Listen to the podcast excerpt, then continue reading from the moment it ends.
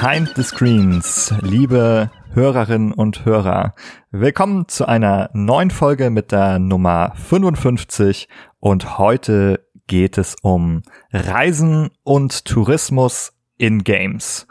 Ich bin Ben und heute habe ich leider keine weitere psychologische Verstärkung von Jessica oder Nicolas oder Julina. Alle sind irgendwie in Urlauben oder krank oder haben andere Ausreden. Und dafür habe ich aber sehr kompetente Verstärkung in Form von Antu Nguyen. Willkommen. Hi. Hallo Antu, schön, dass du da bist. Ich freue mich sehr, denn du bist, soweit ich es herausfinden konnte und lesen konnte, mindestens angehende Expertin zum Thema Tourismus in Games. Äh, du hast, also du, du, du forschst in den Game Studies. Du hast an der Uni mhm. Köln studiert, richtig? Genau, äh, für eine ganze Weile, sieben Jahre. Ähm, Game Studies gibt's natürlich nicht als Fach. Daher war ich in den Medienkulturwissenschaften und als zweites Fach hatte ich Englisch. Ah ja, genau. Okay. Das heißt, da konntest du noch nicht so richtig Game Studies machen, hast dich aber wahrscheinlich schon irgendwie dafür interessiert. Genau, also ich konnte schon viel Game Studies machen. Zum Glück in Medienkulturwissenschaften gab es sehr viele Dozentinnen, die da sehr offen für waren. Und in Englisch äh, habe ich meinen, meinen Professorinnen und Dozentinnen das quasi immer aufgezwungen. Die waren immer sehr, sehr, sehr skeptisch, äh, wenn man dann mit Videospielen ankommt. Aber nach ein paar ersten Gesprächen zu potenziellen Hausarbeitsthemen konnte ich sie immer überzeugen. Also habe ich, durften sie dann immer so ein bisschen in die Game Studies reinschnüffeln, auch wenn sie es nicht wollten. oh, da, darf man da fragen, wozu du so Hausarbeiten gemacht hast in der Zeit, Uff, in den sieben ähm, Jahren? Also ich glaube, meine allererste Hausarbeit, wo es dann direkt um Videospiele ging, da habe ich über The Last of Us geschrieben. Ähm, das war sehr also es waren jetzt keine größeren, komplexen Themen. Es ging eher so um die Levelstrukturen und wie, also was für Spielerfahrungen man äh, dann durchläuft. Also es gibt ja diese richtig schönen ähm, Momente im Spiel, wo man auf die, Städte, auf die Städte blickt, die dann so von der Natur eingenommen sind. Und dann gibt es wieder diese Level, die dann total dunkel eng sind, wo man dann auf Gegner läuft. Und das habe ich dann so ein bisschen analysiert.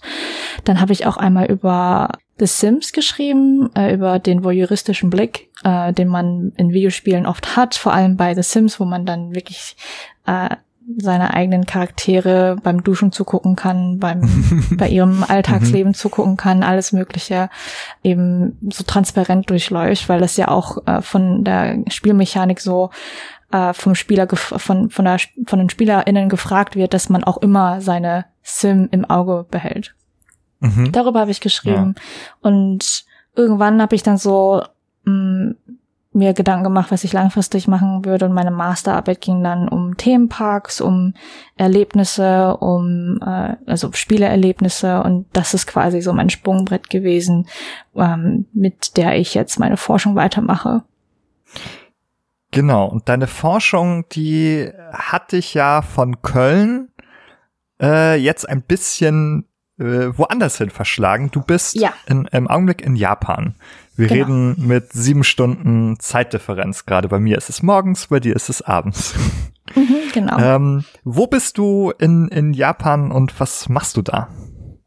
Ich bin in Kyoto Uh, Fun Fact, uh, Kyoto ist eine Partnerstadt der Stadt Köln. Uh, also das hat sehr gut funktioniert. Das wusste ich bis bei meiner Ankunft letztes Jahr auch selbst noch nicht. ich bin an der Ritsumeikan-Universität. Um, ähm, es ist eine private Universität und die einzige Uni in Japan, die tatsächlich ein eigenes Institut für Game Studies hat. Also es ist das Ritsumeikan Center for Game Research. Um, ähm, und da bin ich zwar nicht direkt angesiedelt, ich bin eigentlich an der Graduate School of International Relations, arbeite aber zusammen mit einigen anderen ForscherInnen am Institut und eben an der an dem anderen Game Studies Institut und machen da viele gemeinsame Sachen, um Game Studies international sowie hier in Japan ein bisschen voranzubringen. Und du arbeitest im weitesten Sinne an den Themen Reisen und Tourismus in Games. Deshalb genau. äh, habe ich dich heute zu dem Thema eingeladen, aber vielleicht kannst du uns noch ein bisschen genauer erzählen? Also wie, wie bist du auf das Thema gekommen und was machst du da oder was planst du da gerade? Äh, also ich hatte ja gerade schon meine Masterarbeit angesprochen und man, man denkt das vielleicht gar nicht, aber es gibt eine sehr, sehr große Verbindung zu Themenparks. Äh, ich habe da ein bisschen über Kingdom Hearts, nicht nur ein bisschen, es ging um Kingdom Hearts und es ging um Disney als größeres Medienfranchise. Und da hatte ich ganz viele, äh, ganz viel Literatur, die quasi unsere Erfahrung als zum Beispiel, wenn man in ein Shoppingcenter geht oder wenn man in irgendwelche Themenparks geht oder wenn man Städtereisen macht, äh, die dann halt darauf äh, ausge ausgerichtet sind, Touristinnen zu empfangen, dass diese Art von Erlebnis sehr, sehr stark von äh, Disney geprägt wurde, also von Walt Disney. Und da hatte ich dann schon gemerkt, oh, hier gibt's, hier geht es sehr viel um Reisen, es geht sehr viel um Tourismus, es geht sehr viel um diese Erlebnisse, die dann halt für ein, für spezifische, für ein spezifisches Publikum gestaltet werden. Und da hatte ich mir schon gedacht, hm, das hört sich sehr nach Videospielen an. Und ähm, habe dann ein bisschen weiter und meine Masterarbeit ging natürlich nicht, kon da konnte ich nicht direkt wirklich ums Reisen, ähm, direkt ums Reisen schreiben, aber das hat mich dann dazu weitergeleitet, das einfach als größeres Themenkomplex zu denken, wo ich das dann ansiedeln kann. Also Themenparks, Erlebnisse, Reisen, Videospiele, vielleicht gehört das alles zu äh, einer gewissen Art von Tourismus. Und daher, ähm, also ob man, und dann hatte ich mich schon gefragt, ob man nicht Videospielen als eine Art von Reise oder Tourismus verstehen kann. Und das ist jetzt quasi mein großer Aufhänger für meine Forschung, die ich dann jetzt mache äh, als Doktorandin, ja. Mhm. Ich habe jetzt im Vorfeld nochmal versucht, meine äh, ja, Definition oder Vorstellung davon, was Tourismus ist, in Frage zu stellen. Habe das mhm. einfach nochmal nachgelesen, was denn jetzt eigentlich irgendwie Wörterbücher dazu sagen, was Tourismus sein soll. Und im Grunde habe ich herausgefunden, dass es ganz einfach ist. Äh, Tourismus ist, ist, ist, ist es dann, wenn Personen an Orte reisen, an denen sie nicht leben oder arbeiten. Ja. So ganz einfach gesagt. Und das bedeutet auch, also es soll in der Regel nicht, also es soll in der Regel irgendwie keine Dienstreise sein, mhm. wo man mhm. dann arbeitet, sondern es ist irgendwie ein Freizeit, eine Freizeitaktivität, die man oft zur Erholung macht oder eben auch zur Bildung, wenn man sich vielleicht was ansehen möchte oder andere Kulturen kennenlernen möchte. Kann man das so sagen oder habe ich da was Wichtiges übersehen? Ja, also ähm, würde ich auf jeden Fall auch so größtenteils übernehmen. Der Aspekt, dass es eine Aktivität ist, die anders als von seinem eigenen Alltagsleben ist, finde ich schon sehr wichtig, ähm, um mhm. den Begriff von Tourismus wirklich äh, da in der Hinsicht zu verstehen.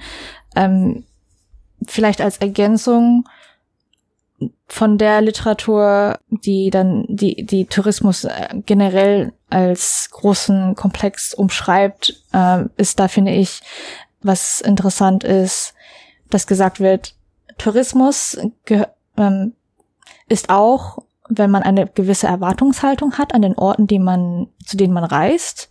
Und diese Erwartungshaltung kommt durch Medien, also durch das Fernsehen, durch Reiseführer, durch ähm, Filme, die man schaut, durch Videospiele, die man spielt, weil man dann irgendwie bestimmte Orte schon mal gesehen hat oder so. Und diese Verbindung finde ich unglaublich wichtig, um zu verstehen, woher diese, dieses Reisen, also diese, diese Reisebedürfnisse kommen. Mhm.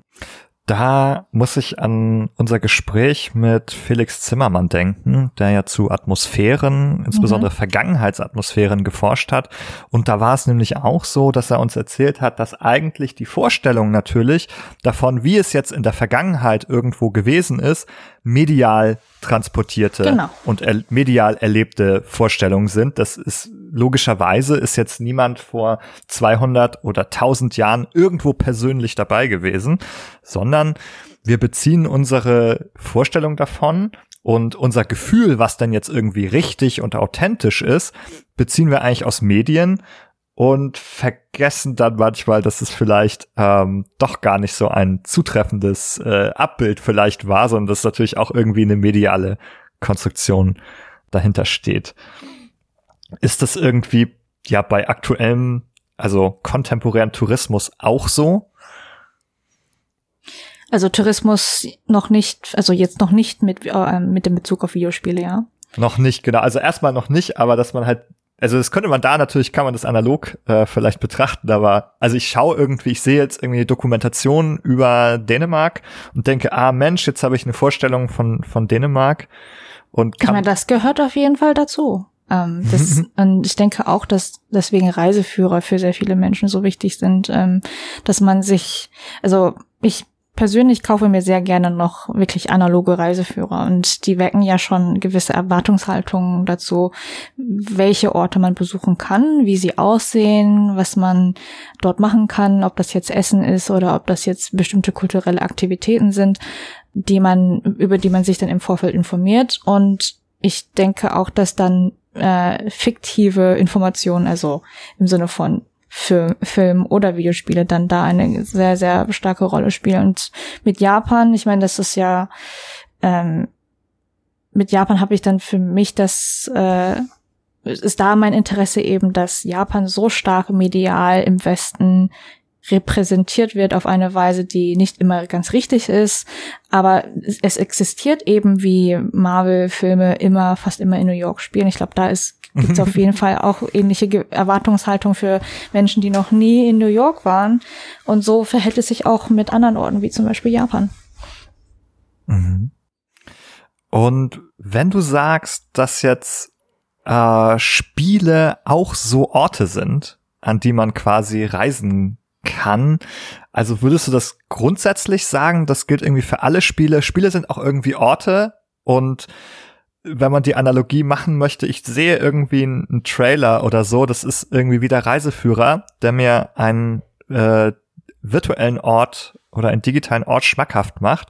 Ah, mhm. schau mal, hier, ähm, möchtest du nicht, ich habe gerade Xenoblade gespielt, auf den Bionis verreisen? Äh, schau dir diese Landschaft an, ähm, total beeindruckend. Das wäre doch mal ein, ein digitales Reiseziel für dich. Und dann denke ich, ja, ja, ich, ähm, das sieht gut aus. Ich möchte Xenoblade äh, spielen und an diesen Ort reisen. Ich glaube, das letzte Mal, als ich so ein, so ein Gefühl hatte, dass mir ein Videospiel irgendwie, dass es sich wie ein Reiseführer oder nicht nicht Reiseführer, wie so, ein, so, ein, so eine PR-Strategie von einem bestimmten kulturellen Bezugspunkt sich, äh, also dass es sich so angehört hat, war, als ich mir die Seite von äh, Assassin's Creed Odyssey angeschaut habe. Und ähm, wenn man also auf die offizielle Seite geht, dann sieht man wunderschöne Bilder von, äh, von, von Griechenland, also vom antiken Griechenland, wie es äh, vielleicht äh, gewesen war vor, was weiß ich, wie vielen Jahren. Äh, mit Ingame-Screenshots wird dann einem schmackhaft gemacht, was man da alles erleben kann. Und auch interessant waren dann so Texte wie, erlebe begebe dich auf ein Abenteuer, besuche hm. äh, dies und jenes und erkunde dies und jenes und diese Stadt. Und äh, dann geht es eigentlich viel weniger um die Geschichte oder die Handlung, die äh, die Videospiele haben, sondern tatsächlich um die Orte und die Dinge, die man dort erleben kann, die offensichtlich nicht so wichtig, also wo dann die Geschichte offensichtlich gar nicht mehr so wichtig ist. Ja. Mhm. Ja, ich glaube, da ist Assassin's Creed ein gutes Beispiel. Und mhm. jetzt, wo du es erzählt hast, finde ich, die Sprache klingt ja auch schon so ähnlich wie im Reiseführer, wenn du das so sagst. Ja. So Besuche und schau dir die Sehenswürdigkeiten an. Ja. erlebe dies, erlebe das. Das klingt ja von dieser Sprache schon ganz, ganz ähnlich. Und Assassin's Creed arbeitet ja auch immer ganz zentral mit den Orten an denen es spielt. Denn wenn wir uns das mal anschauen, ehrlich gesagt, ist jedes Assassin's Creed spielt sich eigentlich ganz ähnlich. Ne, dann gab's mal irgendwie, als Origins kam so ein Bruch, dann wurde es ein bisschen Rollenspielartiger, mhm. äh, aber im Grunde spielen die sich eigentlich alle ganz ähnlich. Und wie sich das Spiel aber verkauftet, äh, verkauft und vermarktet ist, darüber, wo es als nächstes spielt. Das ist das, was alle diskutieren, wenn das neue Assassin's Creed kommen soll. Oh, genau. wo wird es ja. diesmal spielen? Und ich meine, als dann, ich, ich bin, ich bin leider wirklich keine Assassin's, Assassin's Creed Expertin. Wie, wie hieß nochmal? Valhalla, genau, das, das kam ja danach mhm. raus. Und als dann das ganze Wikinger-Setting dann bekannt wurde, war ja, war ja, war ja die Erwartungshaltung sehr, sehr hoch, weil äh, Wikinger auch in Medien einfach so oft schon auf bestimmte Arten äh, schon irgendwie gemacht worden sind. Äh, man mhm. hat da schon eine ganz gewisse Erwartungshaltung von dem, was man als richtig oder falsch empfindet.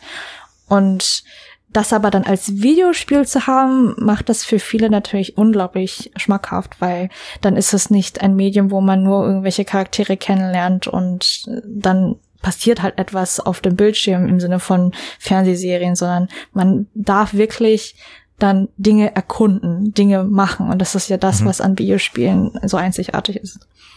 Mhm. Ja, das stimmt. Ähm, also beides. Ich dachte gerade noch mal, ich glaube, dass Valhalla musste ein Stück weit die Ästhetik von der Vikings-Serie aufgreifen, was es ganz eindeutig ja. getan hat. Ja. Denn das ist halt genau wieder unser mediales Erleben davon, wie diese Zeit und diese Orte auszusehen haben. Und die haben sozusagen diesen Ton getroffen und damit genau. dann Leuten vermittelt, ah ja, das ist irgendwie authentisch, so habe ich mir das auch vorgestellt, ja, weil ich vorher die Vikings-Serie gesehen habe, okay. Ich, ich weiß ähm, nicht, genau. ja, ich weiß nicht, wie, also ich habe Valhalla leider nie gespielt. Ich erinnere mich jetzt gerade nur an so Cinematic-Fetzen, die ich damals mhm. gesehen habe, als sie es angekündigt haben, aber schon allein die Farb ähm, die Farbkontraste. Mhm. Wenn ich jetzt mal so an Odyssey denke, es war wirklich unglaublich bunt auf eine sehr schöne Art und Weise, während Valhalla auch in der ähm, in den ganzen Cutscenes, die das war alles so sehr grau, dunkel, eben ein bisschen brutaler und das mhm. passt natürlich gut in einer Welt, die man halt von Wikingern erwartet. Ja, auf jeden Fall, genau, es passt genau zu den Vorstellungen, die man schon vorher tradiert hat in, mhm. in den medialen in anderen medialen Erzeugnissen. Okay, aber du sagst, der Unterschied ist ja jetzt, dass wir nicht einfach nur da den Film gezeigt bekommen von diesen Dark and Gritty Wikinger People, sondern mhm. ähm, wir können die Orte selber bereisen und dabei ja auch ein Stück weit ignorieren, was mit den Figuren und der Geschichte ist, wenn wir wollen. Ja und, und auch vor allem selber diese Entscheidung treffen. Ich glaube, das ist ganz wichtig, diese Reise auch zu planen. Äh, habe ich das Gefühl, weil auch wenn man in Urlaub fährt, dann ist irgendwie der halbe Spaß, sich vorher zu überlegen, ah, und wo fahren wir hin und was gucken wir uns an, diese Reiseführer zu durchstöbern und dann so ein bisschen zu planen und auch diese Vorfreude zu haben. Mhm. Und hier ist es ja auch so, man sucht sich selber die Ziele. Das kann man in Games machen. Man kann sich selber die eigenen Ziele setzen. Und ich möchte jetzt auf diesen Berg klettern zum Beispiel. Genau. Ich würde da auch sagen, dass äh, bei Videospielen auch ganz viel äh, Spontanität gefordert wird, weil man nicht immer sofort sieht, wohin man gehen kann. Äh, ich, ich, also, weil, wenn, wenn man eine Reise plant und dann denke ich mir so, das sind ja schon sehr festgesetzte Ziele, die man im Vorfeld sich dann irgendwie überlegt hat. Und da denk, würde ich dann schon eher an so, keine Ahnung, Quests oder so denken, die dich auf eine bestimmte Route schicken. Aber wenn man sich dann auf dem Weg begibt, auf diese Quest, die einen in eine andere Stadt schicken soll, auf dem Weg findet man auf einmal eben, wie du sagtest, einen Berg oder eine Hütte, aus der Rauch rauskommt oder bestimmte andere äh, Trigger, sag ich jetzt mal, also visuelle Trigger, die dann einen dazu verleiten, als Spielerin dahin zu gehen. Und das sind Dinge, die dann sehr spontan passieren können. Aber ich, wobei das wahrscheinlich auch eher vom Spieletyp abhängt. Mhm. Ja, also bei Open Worlds ist das, glaube ich, ein ganz großes Thema. Da haben wir nämlich in unserer Open World Folge mal drüber gesprochen, dass auch vor allem interessante Open Worlds so funktionieren, dass sie halt solche Leuchttürme haben, die dich auch anziehen, dass du halt mhm. halt durch die Welt schaust und sagst, oh, das sieht aber interessant aus. Genau, da steigt Rauch aus der Hütte auf. Da ist ein besonders hoher Berg oder irgendeine interessante Felsformation, die natürlich so konstruiert ist, dass sie auch äh, den Blick einfängt, die Aufmerksamkeit genau. auf sich zieht und dann ist man so ne auf halbem Wege zum Quest und man kennt es, die Open World Krankheit, man macht immer hundert andere Sachen auf genau. dem Weg zu der Quest, die man eigentlich machen wollte, aber das ist natürlich genau diese Idee irgendwie, da sind Sehenswürdigkeiten, interessante Orte, die die Aufmerksamkeit lenken. Eben und man ist selbst bei, also nicht Open World Spielen, ähm, ich denke jetzt einfach mal an, also Spiele, wo man so von oben herabschaut äh, und man sieht dann so eine coole in der, in der, in der Map.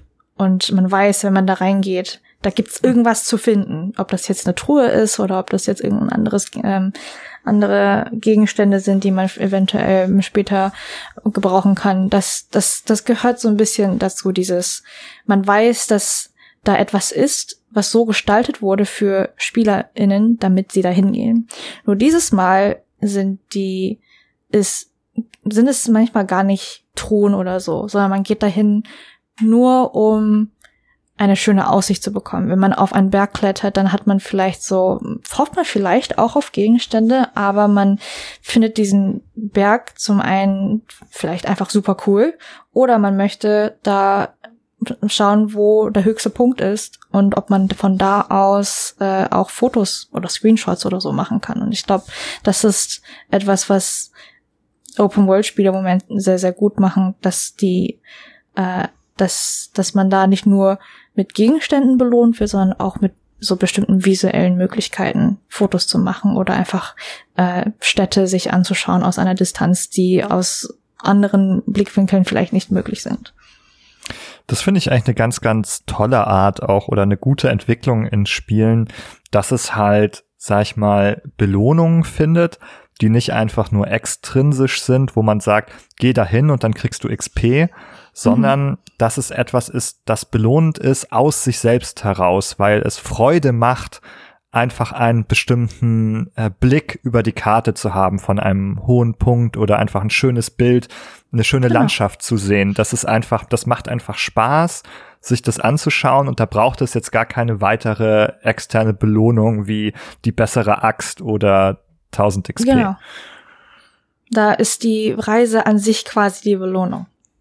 Genau, das finde ich, das finde ich total gut, weil ich das Gefühl habe, dass gerade auch bei Open World äh, Spielen, bei Rollenspielen, gerade dieser extrinsische Teil irgendwie immer die Karotte vor die Nase halten, dass man das nächste tut und das nächste erreicht, ähm, auch manchmal ein bisschen schade ist, weil man dann nicht mehr sozusagen diese selbstbelohnenden Elemente hat. Und das hat mir zum Beispiel, äh, ist jetzt ein ganz anderes Beispiel natürlich, ähm, aber bei Zelda Breath of the Wild so gut gefallen weil es da eben immer relativ wenig externe Anreize gab, so, sondern du hast einfach wirklich Orte auf der Karte gesehen oder in der Ferne. Mhm. Ich glaube, wenn du das Spiel startest, kannst du irgendwie diesen Vulkan im, am Horizont sehen und du weißt so, Someday, someday I will be there.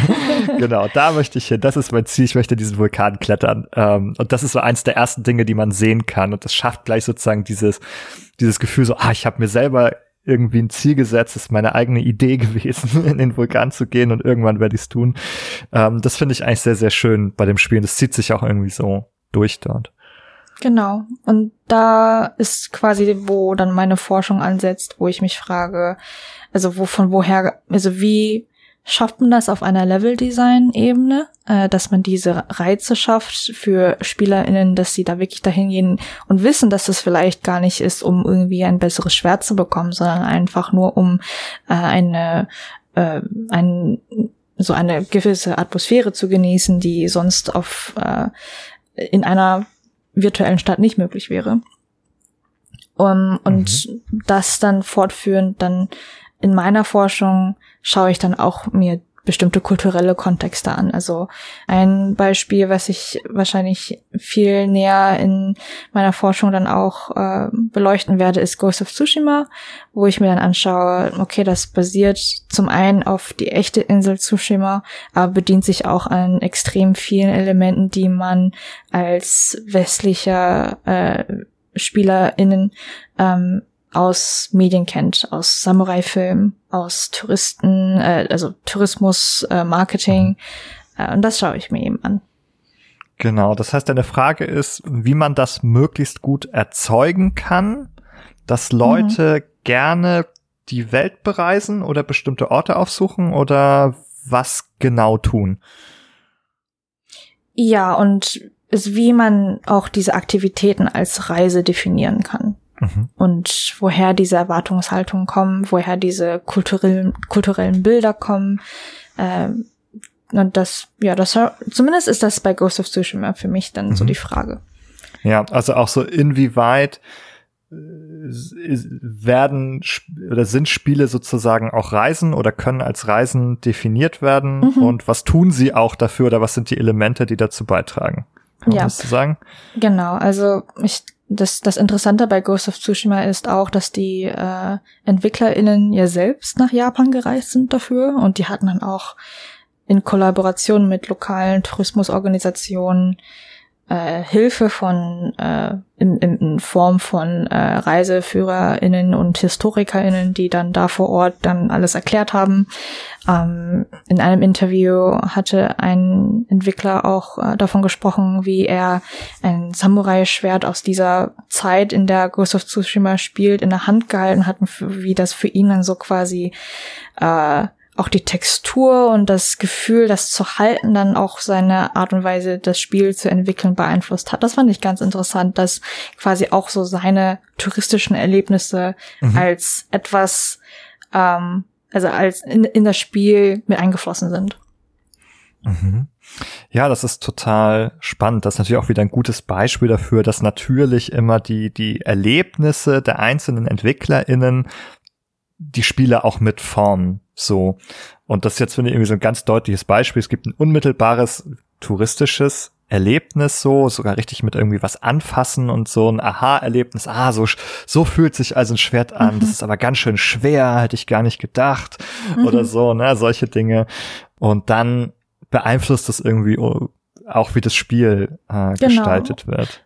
Und das ist natürlich auch schwierig für Videospiele, weil sie ja eben nicht den SpielerInnen die Möglichkeit bieten, irgendwie die Textur zu fühlen. Es ist ja primär ein Audio audiovisuelles Medium und da muss, also wenn das Schwert sich irgendwie schwer anfühlen soll, dann muss man das auf andere Weise quasi ins Spiel übersetzen. Ob das jetzt äh, vielleicht dann ob das denn vielleicht ist, wenn man das Schwert benutzt und es sich irgendwie schwer anhört, also wenn man dann mhm. es benutzt und dann die also dass die, bestimmte Effekte, also Soundeffekte dann anders sind oder ob der äh, Spielercharakter selbst, wenn das Schwert gehalten wird, dann irgendwie eine gewisse Art von Schwere äh, ausdrückt. Das, das sind natürlich andere Fragen, die man sich dann stellen mhm. muss. Aber man merkt dann in den Interviews mit den EntwicklerInnen, wie viel Arbeit da reingeht, um das so möglich also möglichst gut ins Spiel zu übersetzen, weil das Reisen in der echten Welt eben auch sehr, sehr viel mit unseren anderen Sinnen zusammenhängt. Das Riechen, das Fühlen. Und mhm. das sind ja Dinge, die in Videospielen insofern nicht angeboten werden können. Genau, da muss es immer wieder andere Wege geben. Also bei der echten touristischen Erfahrung kann ich auch die Luft schnuppern quasi, mhm. wenn ich auf dem Berg stehe. Dann genau. riecht die Luft vielleicht anders oder das ist irgendwie kalt oder warm oder sowas. Und das geht natürlich alles nicht. Aber viele, viele Sachen gehen eben schon. Und es zieht ja auch Leute durchaus an. Also, ne, ne, genau. Also mir geht es zum Beispiel so, ich bin jemand, der lässt sich überzeugen von interessanten Spielwelten wo ich sage, oh, ich habe Lust, durch diese Welt zu laufen. Ich habe Lust, diese Welt zu erkunden, sozusagen. Das spricht mich auch irgendwie sehr an. Und da können dann manche andere Dinge auch zweitrangig sein, durchaus. Äh, so ging es mir eben. Ne? Also das ist zum Beispiel der Grund, warum ich Xenoblade spiele. Nicht, weil es irgendwie so eine Anime-Storyline hat, die mhm. gut oder nicht gut sein kann. Das ist für mich so zweitrangig, sondern weil ich sehe diese äh, das fängt mit den Trailern meinetwegen an. Ich sehe diese Bilder und denke mir, ich finde diese Welt cool. Ich möchte da rumlaufen und ich möchte sehen, was da ist. Und das ist halt irgendwie so die, ja, meine Motivation. Und das ist schätzungsweise so ein bisschen das, was halt auch diese Parallele zum Tourismus trifft. Und da würde ich jetzt noch einmal versuchen, dich zu fragen, wenn du jetzt irgendwie sagen solltest, was sind denn jetzt eigentlich so zu dem ähm, traditionellen Tourismus so die Gemeinsamkeiten und Unterschiede, wenn du das bei Spielen definieren solltest? Was ist da irgendwie, was kann man vergleichen und was ist auch anders? Uh, wir hatten ja, wir haben ja ganz am Anfang darüber geredet, ähm, dass Tourismus als, also die Definition von Tourismus ja ganz eine ganz einfache ist, und zwar, dass man dass es eine Bewegung enthält von einer Person, die dann halt zu einer, zu einem anderen Ort hingeht und dass die Aktivitäten, die dann da, dort vor Ort sind, anders sind als in unserem Alltagsleben. Und äh, Videospiele sind für mich auf jeden Fall eine Art von Bewegung, ähm, weil man mit einem Spielercharakter sich in einer Welt äh, befindet, in der man eben sich bewegen muss. Äh, ich denke, bis auf sehr wenige Ausnahmen würde ich jetzt sagen. Ich, ich sage immer, fast alle Videospiele fordern irgendwie eine Bewegung, auch wenn es so sowas ist wie Tetris, wo dann die Steine bewegt werden müssen. Um, mhm. Ich sage fast alle, weil ich dann an alte Text ähm, basierte Videospiele denke, wo man jetzt vielleicht keinen 2D-Raum, 3D-Raum hat, aber Bewegung oft irgendwie suggeriert wird durch eben den Text. Mhm. Ähm, nichtsdestotrotz, äh, wenn man jetzt eben auf die aktuelle Videospiele schaut, finde ich, dass da auf jeden Fall immer eine bestimmte Bewegung da drin ist. Und die Aktivitäten, die wir dort führen, das ist natürlich abhängig von einem Videospiel, aber ich würde behaupten, wir spielen Videospiele auch, weil sie teilweise anders sind als von unserem Alltagsleben. Äh, wenn man jetzt nicht gerade unbedingt ein Live-Sim jeden Tag spielt, wo man irgendwie arbeiten muss. Aber ich glaube, mhm. selbst dann kann man das anders definieren als äh, sein Alltagsleben, wobei du mhm. mich da gerne korrigieren kannst. Nein, äh, auf jeden Fall. Ich muss da gerade ja. nämlich an einen Begriff denken, ich weiß nicht, ob du den kennst. Irgend, in irgendeiner Podcast-Folge ist er bei uns schon mal gefallen, nämlich mhm. ähm, der Begriff des dritten Ortes, die th mhm. sogenannten Third Places. Ja. Ähm, aus der Soziologie ein Begriff, ähm, den äh, hat äh, Ray Oldenburg geprägt und der bezeichnet eigentlich äh, das sozusagen als einen weiteren sozialen Raum. Der erste Ort ist die Familie, da wächst man auf. Der zweite Ort ist das Arbeitsleben und das bleiben in der Regel auch die, also zwei große, sehr wichtige Orte im Leben eines jeden Menschen. Ja. Ähm, zumindest den allermeisten. Und äh, es gibt sogenannte dritte Orte und die sind vor allem dadurch gekennzeichnet, dass sie eben auch einen Rückzug von diesen anderen beiden erlauben mhm. und eine Erholung und einen Ausgleich schaffen können zu diesen anderen Orten. Und ja. die kann man sich eben auch selber auswählen. Und das kann man auf Spiele sehr gut übertragen. Das ist also wieder ein, also auch eine, äh, sag ich mal, Theorie oder ein Ansatz, wo man auch Spiele wieder als Orte denken würde, weil sie eben Ausgleich schaffen. Also manchmal kann ich ja auch andere Menschen online treffen in einem Spiel. Mhm. Ne?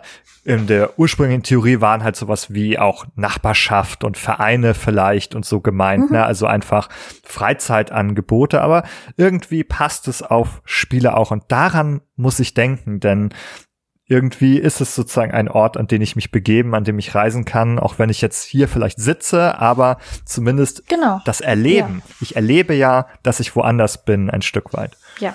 Und es muss nicht immer erholen sein für Videospiele. Ähm, es gibt genug Leute, die dann kompetitiv spielen oder so. Mhm. Ähm, da könnte man vielleicht gegen argumentieren, dass es ja dann nicht die erholsame Erlebnisse sind, die man dann äh, auf die man dann setzt, aber nichtsdestotrotz sind es andere Aktivitäten als von seinem Alltagsleben, denke ich. Und das ist, das sind so große Gemeinsamkeiten, die ich sehe mit Tourismus und mhm. Tourismus in Videospielen. Genau, man tut es auf jeden Fall freiwillig. Es ist ein genau. Freizeit, freiwilliges Freizeit, ähm, eine freiwillige Freizeitaktivität, die man, die man macht, wo man sich quasi woanders hinbegibt, wenn auch äh, nicht physisch an einen anderen Ort. Aber genau. Und ich habe jetzt gerade nochmal nachgeschaut, es ist auch, bei den Third Places ist es auch mehr so als Ausgleich definiert. Ausgleich bedeutet ja vielleicht nicht automatisch Erholung. Vielleicht erlebe ja. ich ja auch Langeweile an anderen Bereichen und brauche sozusagen vielleicht ne, als Ausgleich eher die Aktivität. Ja, auch ähm, das wäre genau. ja denkbar. Also auch das Reisen kann ja eine Erholung sein, es oder also ein Runterkommen, aber es kann mhm. ja auch ein, ich möchte viel erleben, ich möchte viel Neues sehen und eher viel Aktivität und Aktivierung bedeuten. Eben, und auch zwischen, also auch zwischen UrlauberInnen gibt es ja wirklich diverse Typen von Menschen, die dann auf die eine oder andere Art und Weise Urlaub machen. Es gibt Leute, die dann eher die Städtetrips machen, die dann wirklich einen Plan haben, in welche Museen sie hingehen, in welche Cafés sie hingehen möchten, was, was für lokale Spezialitäten dann gegessen werden sollen äh, und haben dann schon einen wirklich gut äh, guten Plan mit vielen Details, während für andere das kein Urlaub ist. Für andere wäre das vielleicht dann ein Strandurlaub, wo sie dann jeden Tag an dem gleichen Ort sind, wo sie aber halt auf einer Liege sitzen oder ähm, auf einer Matte sitzen und dann sich dann den ganzen Tag erholen und entspannen. Und das ist eben, und beide Erlebnisse sind, äh, sind Urlaub, nur eine andere Art davon. Mhm. Ja, ganz genau. Also ich kenne das von mir selber auch. Also da ist es wirklich wie bei den Third Places. Irgendwie, wenn ich gerade, wenn ich gerade irgendwie so viel zu tun habe und so viel Stress, viele Termine, dann habe ich mir so Lust auf den Chill-Out-Urlaub. Ich ne, mhm. breite mir die Liga aus, ich äh, will einfach nichts tun. Aber wenn man eben gerade so denkt, so, hm, mehr irgendwie Lust, was, was zu sehen, was zu lernen, was zu erleben, dann macht man was ganz anderes. ich denke, das, das gilt auch für Videospiele, weil es so viele Arten von SpielerInnen gibt. Und wie sie dann die Spiele spielen, ist dann unglaublich abhängig von der Person. Und mhm. ich denke, Open-World-Spiele versuchen dann eben in der Hinsicht so viele Spieletypen wie möglich einzufangen. Und ich denke auch, dass es der Grund ist, warum sie derzeit so erfolgreich sind. Ja, das stimmt. Und gerade dieser dieses Thema der, des, des Reisens, des Explorierens ist ja auch immer größer geworden tatsächlich. Also es hat sich ja wegbewegt eigentlich dann vom reinen Action-Fokus, kann man sagen. Ne, früher, wenn man ein lineares Level hatte, dann ging man und es kam dann immer der nächste Encounter, Kämpfen oder irgendwas oder das nächste Rätsel. Und dem kann ich quasi ja in, in Open Worlds entfliehen, dieser, diesem Cycle, dass ich immer was machen muss. Ich kann sagen, nee, ich möchte jetzt nur rumlaufen. Ich möchte einfach beim, bei Witcher 3 mich aufs Pferd setzen. Dann sage ich dem Pferd, folge dem Pfad automatisch. Und dann kann ich einfach den Hexer reiten lassen durch die ganze Welt. Und er reitet immer weiter den Pfad entlang. Ja, und das ist auch eine Art und Weise zu spielen. Und ähm, ich, ich weiß, ich rede super viel von Open World Spielen, aber es ist halt, weil sie es so gut machen und eben so viele mögliche Spieletypen einfangen wollen. Mhm. Aber das geht natürlich auch in Spielen, die nicht Open World sind. Ähm, und wenn ich jetzt an äh, etwas denken muss, was in Videospielen vor allem sehr gut gemacht wird in den letzten Jahren, was jetzt nicht genreabhängig ist, sind, ist zum Beispiel die Fotografiefunktion in sehr vielen Spielen. Mhm. Also das ist etwas, was dann auch irgendwie eine Gemeinsamkeit, aber für mich der größte Unterschied zu, sag ich mal, echten Tourismus ist, ähm, dass man mittlerweile so viele Möglichkeiten hat, das perfekte Bild zu schießen. Und ich glaube, bei einem echten Urlaub, also echt im Sinne, nicht im Sinne von nur wenn man in der echten Welt Urlaub macht, ist es echt, sondern ne, der Urlaub in der in der physikalischen realen Welt. Ähm, da werden ja Fotos gemacht, um vor allem Erinnerungen festzuhalten. Und man zeigt dann vielleicht die Fotos auf Social Media, seinen Freunden, seinen Familien irgendwie um in zehn Jahren dann nochmal, äh, dann nochmal darauf zu blicken und zu sagen, ha, da war ich. Ähm, mhm. Ich habe fast das Gefühl, dass Videospielfotografie ein bisschen, also nicht nur ein bisschen, sondern sehr anders ist. Ich weiß nicht, ob Leute wirklich nochmal in fünf oder zehn Jahren auf ihre Screenshots äh, zurückgehen und sagen, hey, da war ich, als dass es äh, dafür mhm. ist, dass man vielleicht den, den, also das perfekte gestellte Bild versucht nachzuahmen. Wenn ich da jetzt zum Beispiel an Ghost of Tsushima denke, wie das in den ersten Wochen war, als das Spiel herausgekommen mhm. ist, auf Twitter gab es dann unglaublich viele Bilder von Leuten, die ähm, die Landschaften erkunden haben und dann mhm. aber auch immer das Wetter perfekt eingestellt haben. Es gibt ja diese Option, das Wetter einzustellen, die Zeit einzustellen, Gesichtsausdrücke einzustellen, ähm, den perfekten Winkel zu finden. Und sehr viel davon ist dann auf Social Media gelandet. Und äh, eine gute Portion davon waren aber auch Leute, die dann versucht haben, die Akira Kurosawa Samurai-Filme so ein bisschen nachzustellen mit Schwarz-Weiß-Filtern, dem Kinofilter und so weiter. Und da finde mhm. ich an so Spielmechaniken wie die Ingame-Fotografie sieht man, wo dann die Unterschiede langsam dann so, also wo dann Tourismus in Videospielen sich dann von regulären Tourismus dann abtrennt. Mhm. Ja, ich habe gerade auch noch mal so ein bisschen währenddessen so drüber nachgedacht. Ähm, Fotomodus. Ich habe mich auf jeden Fall äh, auch in Ghost of Tsushima total schuldig gemacht an dieser Twitter-Welle und habe da also wirklich die absolut die gestelltesten aller Fotos nur gemacht, ne, mit ähm, richtig vielen Filtern und das perfekte das, Bild ja. und es sah dann auch eher aus wie in die, also es hatte diese diese Filter, die es dann aussehen lassen wie diese Samurai-Filme und so und das ja. war halt mehr irgendwie das Ziel. Man war wie so ein Fotograf äh, oder Künstler, habe ich mich da gefühlt, der dann irgendwie so ein eine Bühne inszeniert, quasi das war nochmal irgendwie so ein eigenes Spiel. und das weiß man ja. Ich glaube, Ja. wenn man in der Video, also wenn man die Fotografiefunktion kennt in Videospielen und also SpielerInnen wissen ja, wie, wie gestellt das ist. Und das ist aber auch toll, dass man, dass man so viele Möglichkeiten hat, um es zu inszenieren. Mhm. Äh, und ich meine, bei irgendeiner, bei irgendeiner Game Award Show in, in England, ich weiß jetzt gar nicht mehr den Namen, gab es auch, äh, ich glaube, das habe ich in meinem, Ja, das hast du in deinem Artikel Busartikel, über den wir noch Genau. nicht gesprochen haben, ja, über Kommen wir Berlin. gleich dazu, ja. Aber es gibt ja, es gab ja schon Awards für Leute, die halt Ingame-Fotos gemacht haben und dann halt einen Preis dafür bekommen haben für das beste Foto. Und das finde ich, das ist ja schon fast eine andere Kunstform innerhalb Videospiele, die eh schon eine Kunstform sind. Und das finde ich auch super interessant, diese Entwicklung zur Fotografie. Und daher ist es für Mhm. mich nicht nur wirklich ein Gimmick, sondern zentral für äh, das Verstehen von Reisen und von Erlebnissen in Videospielen. Mhm. Genau, Aber also ja, wenn ja. du möchtest, können wir auch über Berlin reden. genau, ähm, das kann man vielleicht sagen. Wir können das ja dieser Liste nochmal hinzufügen. Wir haben ja schon einige Beispiele jetzt gehabt, die immer wieder aufgetaucht sind. Wir hatten Assassin's Creed mit den all den historischen, aber echten Orten. Ghost of Tsushima, auch ein unter anderem historischer in dem Spiel, aber auch ein realer Ort. Und ähm, ich weiß nicht, ob wir Spider-Man schon erwähnt haben. Ich glaube, wir haben ganz kurz irgendwann über New York gesprochen. ja, ganz kurz nur.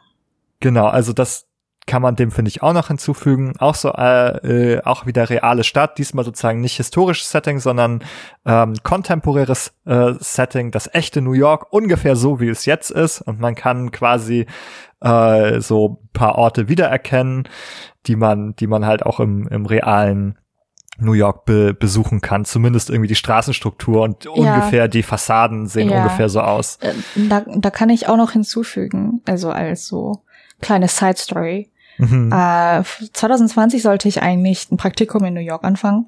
2020 ist natürlich ein super Jahr gewesen für alle. Mm, für alle. Vor allem, um irgendwo anders hinzugehen und irgendeinen Job anzufangen.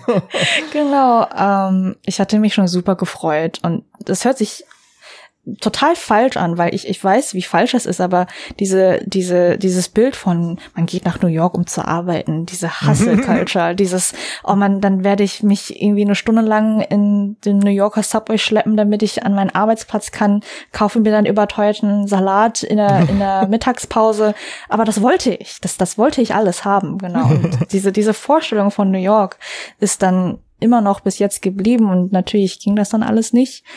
Und äh, ich glaube, im, im gleichen Jahr habe ich dann Spider-Man gespielt. Irgendwann Mm, okay. so ein paar Monate danach. Der Ersatz. Der Ersatz, ähm, natürlich äh, als Spider-Man in New York zu sein, ist natürlich ganz anders als eine Praktikantin in New York zu sein. ähm, aber das, das, das waren dann noch mal so, das, das sind so kleine Dinge, die dann das Verständnis zwischen ähm, also realen Orten und den Orten, die man dann in Videospielen besucht, dann auf jeden Fall ändert. Und wahrscheinlich, wenn ich dann irgendwann in New York sein werde, würde ich mir denken, hey, äh, hier war ich schon mal als Spider-Man oder sowas. So ein Quatsch. ja, ja, da oben bin ich gewesen, genau. Genau da auf dem gewisser Dach. Höhenunterschied. ja. ja, genau. Ähm, dafür äh, unterstelle ich dir jetzt mal, dass du schon in Berlin gewesen bist selber. Ja. Und Ja. du hast, also da hast du einen, den, den Vergleich jetzt machen können. Du hast nämlich über das Spiel The Bus geschrieben, ähm, Mhm. was ein virtuelles Berlin hat für Superlevel. Eine Mhm. super Seite, die man auf jeden Fall empfehlen kann, weil da solche super Artikel wie dieser äh, erscheinen. Und wenn wir da reinschauen, dann können wir auch noch mal sehen, äh, dass bei den London, äh, beim London Games Festival ein Virtual Photographer of the Year Hm, äh, genau. ausgezeichnet wird. Und das sei in diesem Jahr, schreibst du, ein Joe Mézier, ist ist es ein, ist es französisch oder ist es, äh, das kann ich jetzt nicht rauslesen. Jedenfalls der Joe Ja, das es ging, es ging an Red Dead Redemption 2. für Red Dead Redemption, genau. Genau. Der Joe hat in Red Dead Redemption fotografiert. Ja. Äh, ja, und ähm, was hast du dann dabei herausgefunden, als du durch das virtuelle Berlin gefahren bist?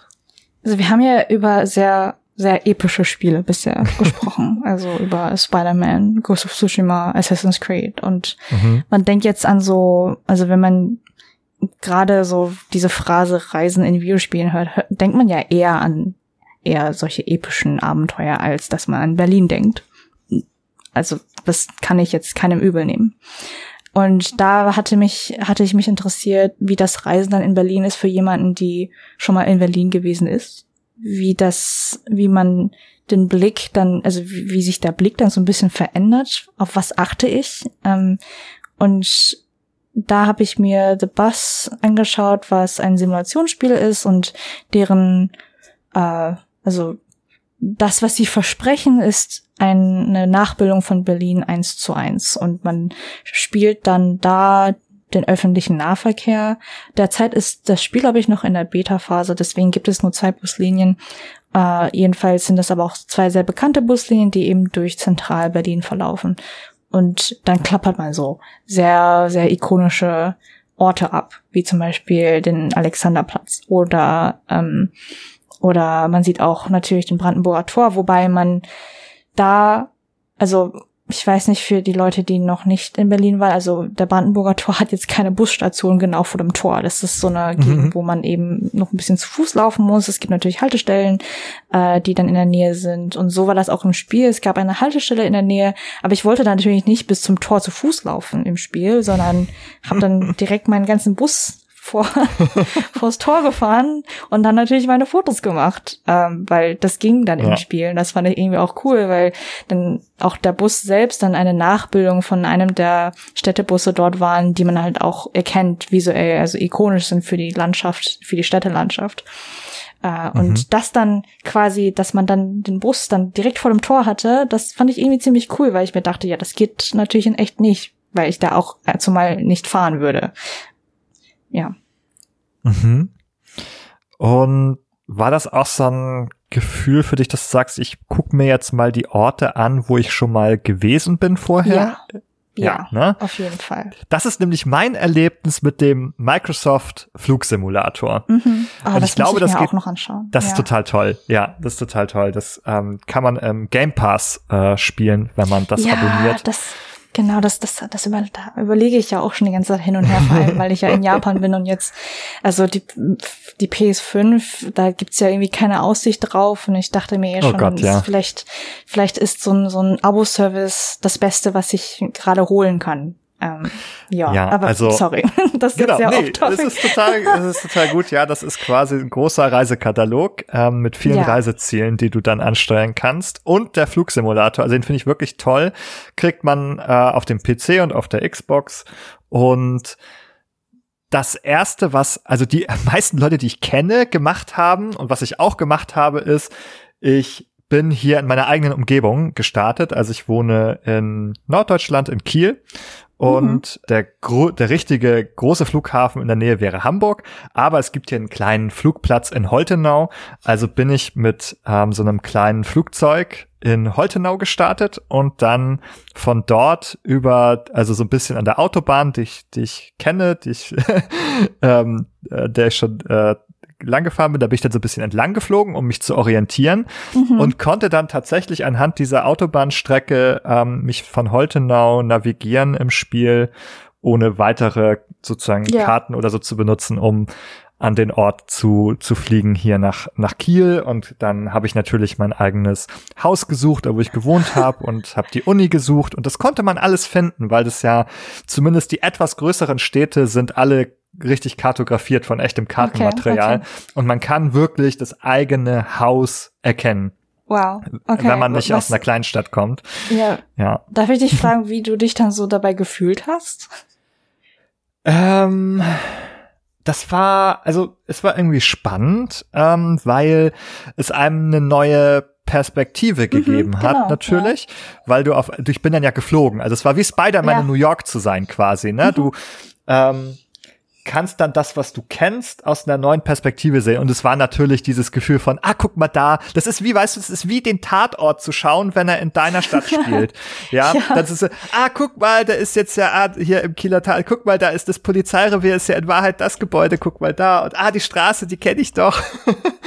ähm, so geht es dann irgendwie immer, finde ich, wenn man, wenn man das macht. Und so war es beim Spiel auch, ah, guck mal, da und das Gebäude, das kann man erkennen, ah, da ist der Parkplatz. Und ähm, ja, dieses Wiedererkennen von Orten aus einer neuen Perspektive, würde ich sagen. Ja. Das, äh, das war spannend und ja. So, so ging es mir im, im virtuellen Berlin auch. Äh, also ich war jetzt vier, fünf Mal in Berlin soweit. Äh, und ähm, daher erinnere ich mich noch sehr gut an bestimmte Ecken und da hatte ich dann das Gefühl, dass das Spiel, dass das Reisen im Spiel nicht ein neues Entdecken war, sondern ein auf eine andere Art und Weise eine Form vom Erinnern. Mhm. Also so, wenn, wenn ich mhm. das jetzt so beschreiben kann. Und das hat dann eben ganz viele Erinnerungen geweckt, dass man ja hier schon mal war und was man da so gemacht hat. Und man erkennt dann aber auch, also zumindest, zumindest war das bei The Bus so, was dann die Unterschiede sind und was ein Videospiel, also wo dann die Grenzen sind. Ähm, weil was The Bus wunderbar macht, ist natürlich diese eins äh, zu eins, ähm, also Repräsentation von Berlin aber wenn man genauer hingeschaut hat in bestimmten Ecken, da erkennt man halt immer, wo das Spiel quasi, also wo man dann aus seiner Immersion ein bisschen rausgenommen wird. Ähm, mhm. Es war, also wenn, wenn man zum Beispiel bestimmte ähm, äh, Geschäftsfronten gesehen hat, dann mhm. oder oder Gemüsestände gesehen hat, das waren dann quasi einfach Fotos von Gemüse, also wirkliche Fotos von Gemüse, die man dann okay. in diesen Gemüsekisten dann so draufgeplastert hat. Und mhm. also wenn man dann länger halt hingeschaut hat, sieht man dann solche Sachen. Mhm. Und auf dem ersten Blick also funktionierte The Bus als quasi so Städtesimulation ziemlich gut. Äh, aber je mehr Zeit man in dieser Welt äh, verbringt, desto mehr fallen einem dann solche Kleinigkeiten auf, auch so was Sound angeht. Ähm, manchmal kommt man, also man kann aus dem Bus raus und dann eben zu Fuß so ein bisschen erkunden da an Ecken, wo man dann nicht halt mit dem ganzen Bus reinfahren kann. Und man hört dann bei, wenn dann so zwei, drei, vier Cafés nebeneinander sind, dann so eine Audiospur von Leuten, die dann äh, reden. Man hört so Geschirr klirren, aber man sieht keine Menschen. Ah, okay. Das also, also die Tische, die Tische sind leer. mhm. Und äh, auch wenn man, für mich war dann immer am lustigsten, wenn ich dann an einer Haltestelle war und dann neue Passagiere reingekommen sind. Mhm. Wenn ich, wenn man dann so ein bisschen genauer hingeschaut hat, gab, gab es gefühlt nur so sieben Charaktermodelle Mhm. Und dann kamen manchmal so die drei identischen Menschen in den Bus rein. ja, ja, das ist sehr gamey, ja. Genau, also das sind dann so Sachen, wo man sich denkt, okay, äh, für als eine Art von Reise bei The Bus war das schon äh, ja grenzwertig. Also wie gesagt, je mehr Zeit man da verbringt, desto mehr sieht man dann halt solche Probleme.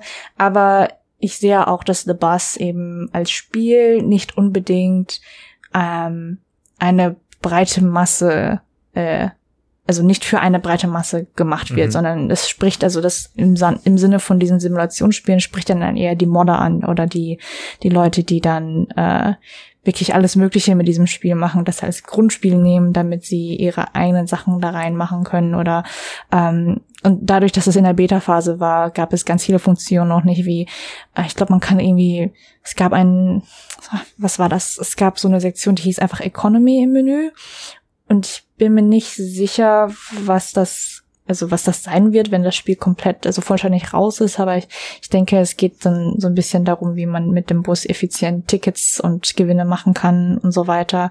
Man kann auch seinen eigenen Plan erstellen und es gab dann, gibt dann auch einen Multiplayer soll es geben. Mhm. Also das sind halt eben so Sachen, die noch gefehlt haben und daher verstehe ich, dass mein Blick auf The Bus wahrscheinlich zu dem Zeitpunkt noch ein wenig begrenzt war. Ja. ja. Aber auch mit dem Flugsimulator habe ich auch so ein paar Erfahrungen gemacht, dann wo es dann nicht mehr funktioniert hat, zum Beispiel, weil meine Heimatstadt Flensburg, die äh, kleiner ist als Kiel, nicht komplett oh, kartografiert ist. Ja, tatsächlich. Ja, Flensburg ja. ist natürlich wunderschön. Klassenfahrt. Ähm. Sech, sechste Klasse oder so. Ja. Schon sehr lange her. Ja. Was, was, habt ihr denn da gemacht?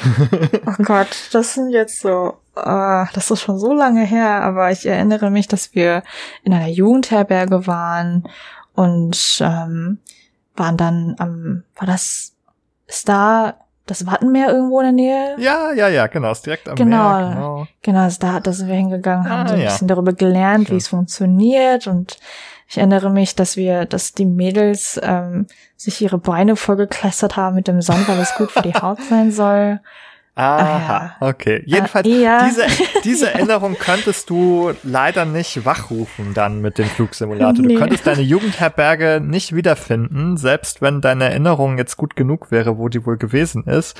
Denn es ist nicht kartografiert, es hat ah. kein Karten, kein richtig, also kein ähm, Bildmaterial richtig gehabt, mhm. sozusagen, also nicht so ein Detailmaterial. Das, was hast du Und, dann gesehen? Ja, deswegen war es halt, also die ungefähre Struktur stimmte halt, also, mhm. ne, so eben grob, aber es war alles computergeneriert dann. Die Gebäude, ah, die konkreten okay. Gebäude waren dann eben generiert und entsprachen überhaupt nicht den richtigen Gebäuden, ne? Während ich in Kiel halt wirklich jedes Gebäude wiedererkennen konnte, ähm, mit Textur und Farbe und allem. Und in der richtigen Größe war es halt ne, random generated äh, City sozusagen. Und das war natürlich eine, eine sehr traurige Erfahrung, weil ich dann natürlich mm. mein, mein Zuhause und meine Schule und so alles nicht finden konnte. Ja. Ähm, das waren halt, da waren dann halt die Grenzen irgendwie auch wieder, ja. Ja, jetzt haben wir eine ganze Weile über so echte Orte gesprochen, die man in Spielen besuchen kann, weil man sie schon kennt, oder man äh, findet vielleicht Inspirationen äh, ob man irgendwie nach äh, Griechenland reisen möchte, weil man Assassin's Creed gespielt hat. Ähm, aber es gibt jetzt ja auch ganz, ganz viele Spiele, die überhaupt keine echten Orte zeigen, die komplett äh, Fiction sind, äh, die Fantasy sind, sei es äh, Dragon Age oder The Witcher oder Xenoblade, von dem ich schon gesprochen habe. Mhm. Also fantastische, erfundene Welten. Wie würdest du darauf reagieren? Ähm, jetzt kommen wir ja weg sozusagen irgendwie von diesem Thema der echten Orte, die ich wiedererkenne. Was würdest du sagen, gehört es trotzdem dazu? Ist es auch Tourismus?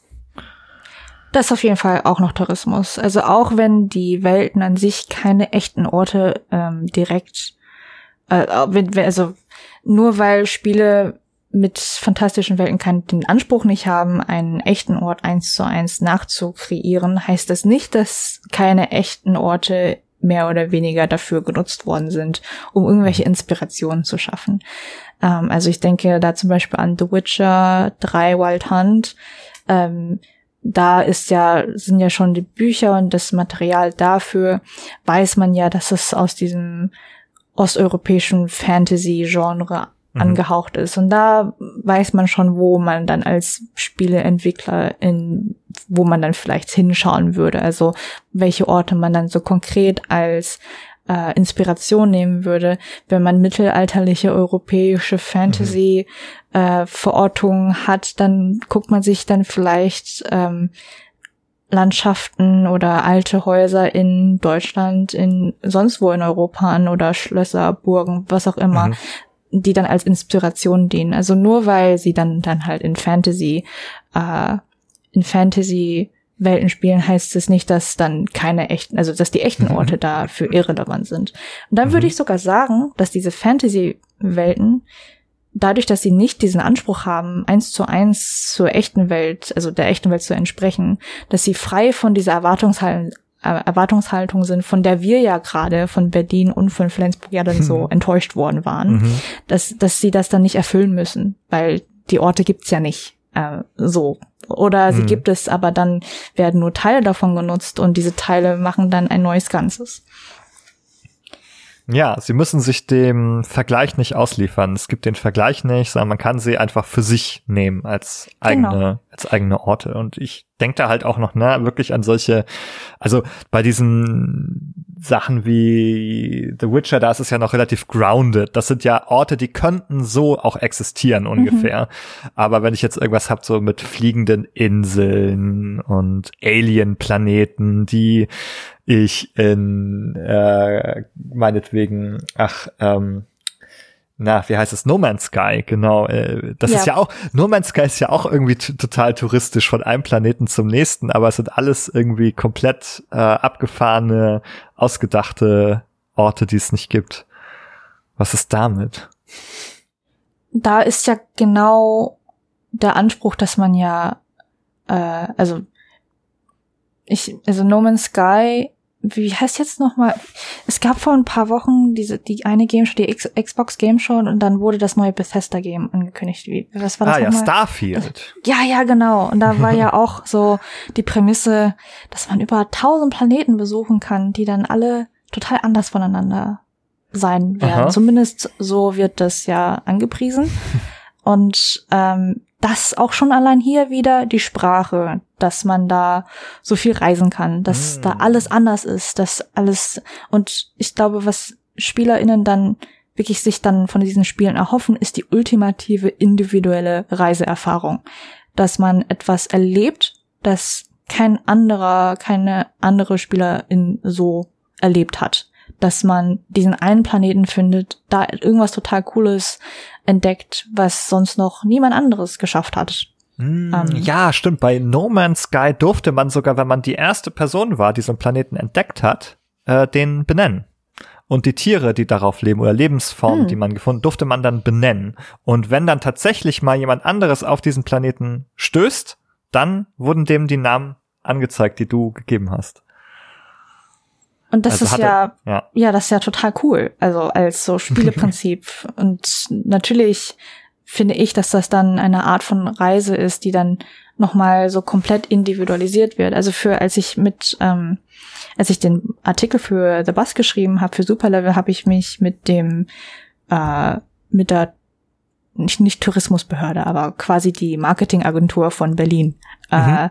in Verbindung gesetzt. Und da wurde mir vom Sprech äh, Pressesprecher auch gesagt, ähm, dass äh, Reisende, also je nachdem, wie oft sie nach Berlin kommen, immer wieder eine andere Art von Erlebnis suchen. Also je, nicht, also das erste Mal Berlin, da geht man vielleicht noch mal an den Brandenburger Tor äh, und also klappert man so quasi die Top Ten ab. Brandenburger Tor, äh, Bundestag, ähm, Museen, was auch immer. Aber je öfter man dann nach Berlin kommt, desto individu äh, individueller werden diese Reiseziele. Vielleicht geht man dann beim dritten, vierten Mal nicht mehr für den Bundestag hin, sondern für ein bestimmtes Konzert, für mhm. ein äh, oder für einen bestimmten Club oder für ein bestimmtes äh, für eine bestimmte kulinarische Erfahrung. Wurde mir zumindest gesagt, dass kulinarische Erfahrungen derzeit total on vogue sind. Also da mhm. ist es wohl sehr, sehr stark in Berlin gerade. Und das ist, das, das war halt das Problem mit The Bus, dass die Erfahrungen, die man da gemacht hat, noch nicht so viele verschiedene Möglichkeiten äh, mhm. geboten haben. Während dann so Sachen wie No Man's Sky oder viele Open-World-Spiele eben diese, dieses Versprechen haben, dass das man da entdeckt oder tut, dass das einzigartig ist. Und das ist auf jeden Fall für mich interessant zu sehen, wie, wie, wie ähnlich sich das mit dem, also zumindest mhm. im Vergleich zu dem, was mir gesagt wurde über Berlin und was Leute machen, wenn sie wiederkommen, wie ähnlich das ist mit Leuten, die eben so Städtetrips, äh, Städtetrips machen. Mhm. Ja, es ist spannend. dass es offenbar da so doch relativ starke Parallelen gibt, auch für die, da jetzt mal digital oder medial vermittelten Erlebnisse, dass das gar nicht so unterschiedlich ist, offenbar. Darin, also wie es jetzt kulturell und individuell äh, verarbeitet wird.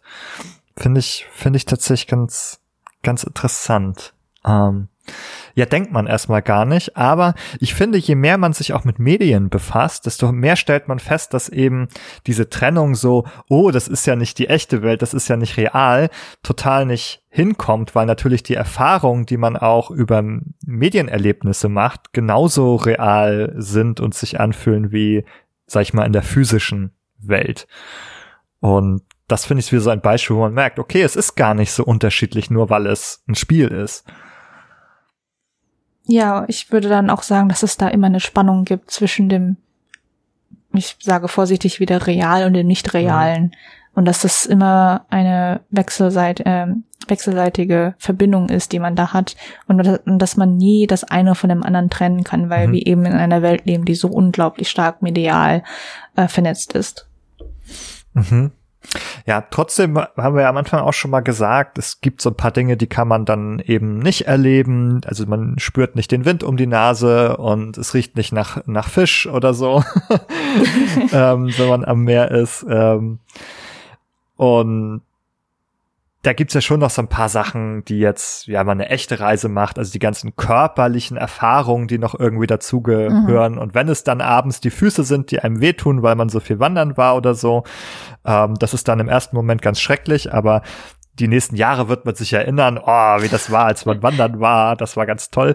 Ähm, genau, aber da ist ja schon noch irgendwie mehr, in dem Sinne mehr dran, könnte man sagen, ähm, an Sinneseindrücken zumindest. Äh, warum glaubst du, ist es trotzdem reizvoll für viele Menschen im Spiel touristisch zu sein und dort Orte zu erleben? Warum machen Leute das? Warum äh, gehen die dahin und machen Ingame-Fotografie und laufen hunderte Stunden durch Fantasy-Welten? Du hattest ja auch gerade schon angesprochen, dass man als Spider-Man in New York ja schon mal ein ganz anderes also einen ganz, ganz anderen Blickwinkel hat auf New York, den man ja als 0815 Touri mhm. ja da nicht hat, wenn man da zu Fuß läuft. Ähm, da bieten halt Videospiele auch mit der, mit Hinblick auf die Fotografiefunktion eine ganz andere Palette an Möglichkeiten, um diese Landschaften, diese Orte zu konsumieren, sozusagen.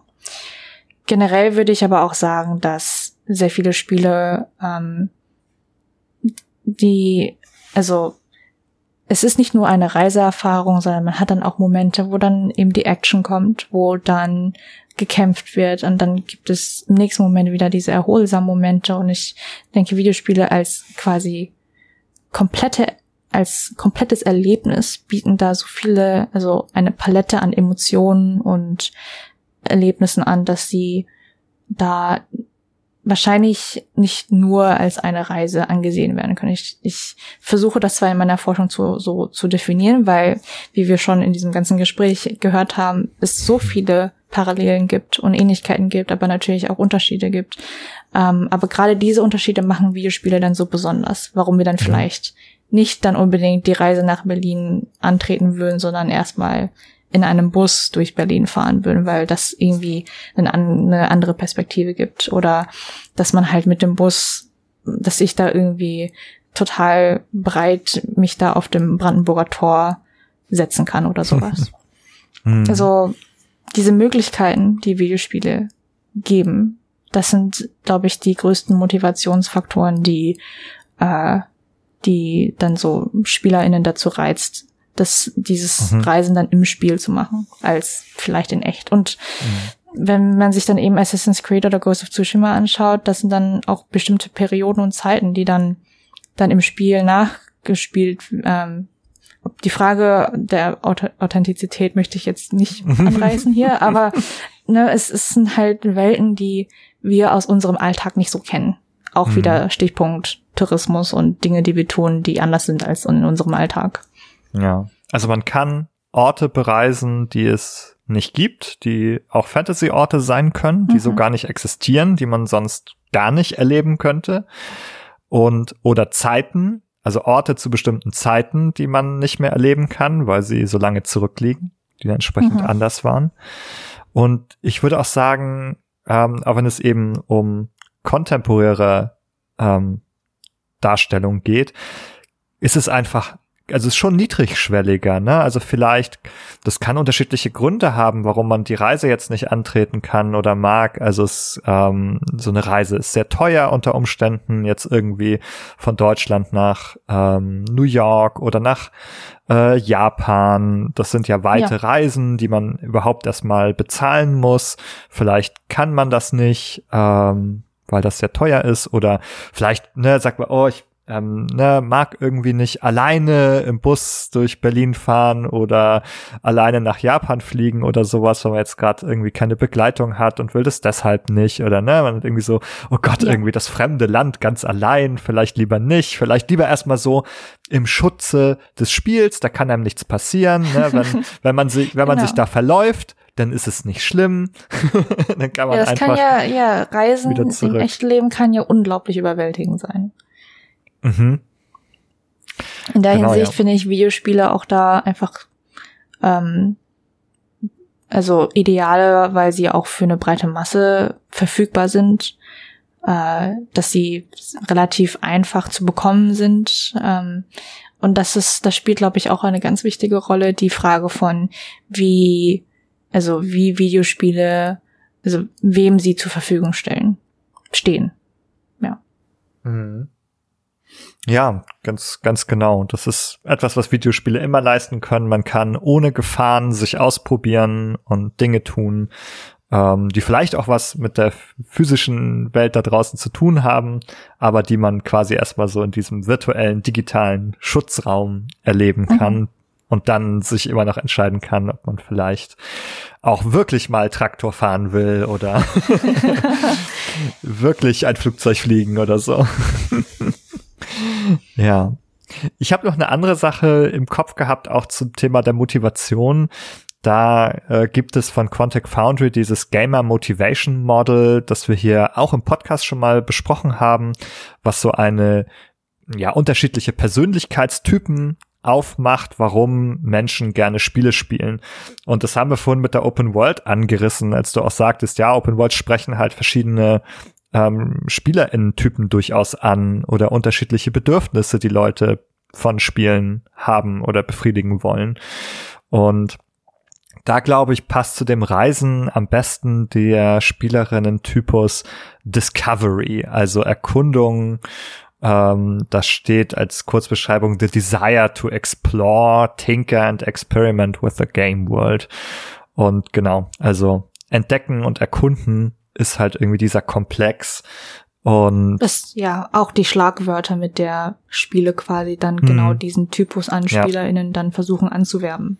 Genau, das sind genau, also bis hin irgendwie Assassin's Creed Origin hat die Discovery Tour, ja. ähm, was ja so ein bisschen diese Bildungstour ist, ähm, aber auch dieser Begriff wieder und Explore ist irgendwie Explore New Worlds, Explore Thousand Planets, ähm, ist genau die Sprache, die da auch ähm, in diesem, in der Werbung gesprochen wird. Und genau, das spricht aber Glau, aber ich dieses auch an, was ich auch ne, von mir selber eben kenne, einfach coole, interessante Welten erkunden, sehen, was es so gibt ähm, und dann eben diese Belohnung aus sich selbst heraus. Ich habe was Cooles gefunden, ich habe was Cooles gesehen, vielleicht sogar etwas, was andere noch nicht so gesehen haben oder ein Foto habe ich geschossen von irgendwas, was andere nicht ähm, gemacht haben.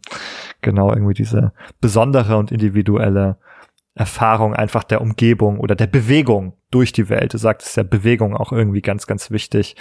Ähm, mhm. Ähm, sich interessant zu bewegen. Deswegen passt es auch irgendwie mit Spider-Man und dem Flugzeug, dass diese Spiele auch noch nicht nur interessante Welten haben, sondern auch noch interessante Bewegung durch die Welten.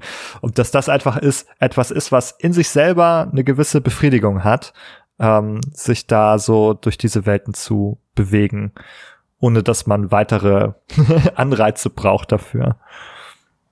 Genau. Manchmal spricht man ja auch von Fernweh im Übrigen. Ähm, ist mir noch eingefallen als Begriff irgendwie, dass ja, ist jetzt ja kein psychologischer Begriff oder so, ist ja mehr so eine Art, ja, literarischer vielleicht oder philosophischer ja. Begriff. So der Wunsch, irgendwie was Neues zu sehen, andere Welten zu erleben. Ich habe das jetzt, also ich habe erst vor einer Woche oder so die zweite Staffel von The Witcher geschaut. Und, oh, mhm. und war dann nach, als ich dann fertig war, so hungrig auf neue Inhalte. alles, was mit The Witcher zu tun hatte. Und ich weiß nicht, ich glaube, das gleiche Gefühl hatte ich jetzt nicht so, als ich mit The Witcher 3 fertig war, sondern habe mich sehr glücklich gefühlt in dem, was ich getan habe, weil ich da schon eine ganze also ich glaube so 90 Stunden in der Spielewelt verbracht habe mhm. und sehr viele Dinge dann auch eben erleben durfte. Was und da hatte ich glaube ich das Gefühl, dass Videospiele diesen Reiz, also dieses wirklich diese Erlebnis diesen Bedarf nach Erlebnissen äh, wirklich gut erfüllen, während Videospiele, wenn äh, während Fernsehserien, selbst wenn man sie dann zu Ende geschaut hat, dann eher mit einem Gefühl zurücklassen, also wenn es einem gut gefallen hat, man will mehr und man mhm. will und dass das irgendwie noch nicht genug war äh, im Sinne von Erlebnissen und ich glaube Videospiele können das ganz gut füllen, diesen diese Bedürfnisse. Mhm. Ja, ja, das, das, das glaube ich auch. Das ist eben wieder dieses eigene Erkunden, das eigene, das hat man in der Serie nicht. Da denkt man, ah, was wäre denn da gewesen? Ah, ich will irgendwie genau, mehr darüber wissen. Ja. Und man kann das aber nicht befriedigen, weil wenn das jetzt nicht im Skript gestanden hat, dann wird einem das nicht angeboten. Eben. Ja. Ganz genau. Ja. Ähm, ich würde ganz gerne nochmal dich dazu befragen, was denn jetzt eigentlich bei solchen Spielen die Elemente sind, die besonders gut geeignet sind. Also wir haben ja darüber gesprochen, über Open World hast du genannt, Fotomodus hast du genannt, sind irgendwie Dinge, die funktionieren besonders gut.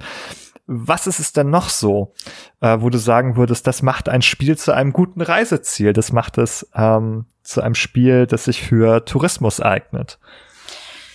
Äh, vielleicht ist das eher so so eine Meinungssache. Für mich ist es auf jeden Fall wichtig, dass die Spiele das möglichst organisch gestalten. Ähm, ich bin als Spielerin selbst sehr nicht überfordert, aber genervt davon, wenn ein Spiel direkt sehr viele Anforderungen stellt. Äh, Im Sinne von, man öffnet die Karte und dann findet man so 150 interessante Punkte, die man irgendwie durchackern soll.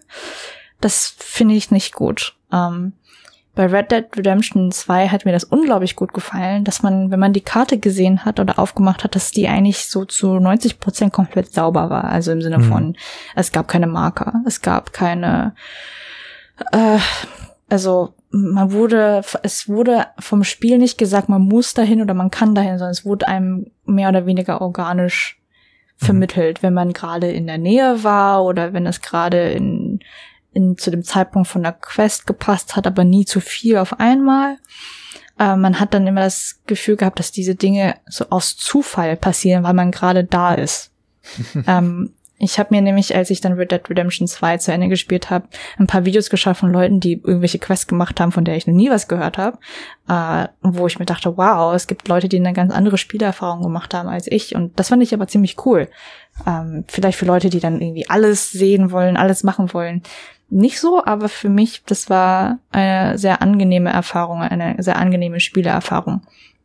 Mhm. Und das ist wichtig, finde ich, für SpielerInnen, das, denen, ihnen das Gefühl zu geben, dass sie mehr oder weniger die Entscheidungen treffen und nicht, weil das Spiel es möchte, auch wenn es natürlich so designt ist, aber man möchte dann im Spiel diese Illusion zumindest wahren. Mhm.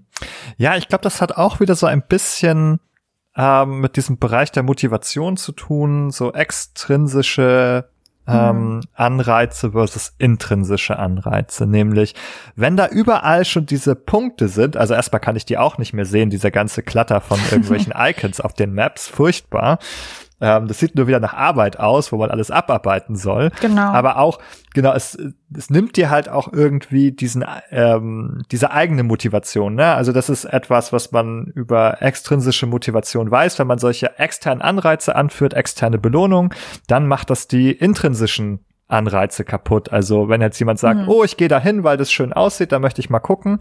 Wenn jetzt überall nur noch Icons sind und dann ist es so, wenn du da hingehst, dann kriegst du da irgendwas dann klappern Leute diese Icons ab und mhm. äh, folgen sozusagen nicht mehr ihrem, ihrem inneren Kompass, äh, was sie vielleicht ja. interessieren würde.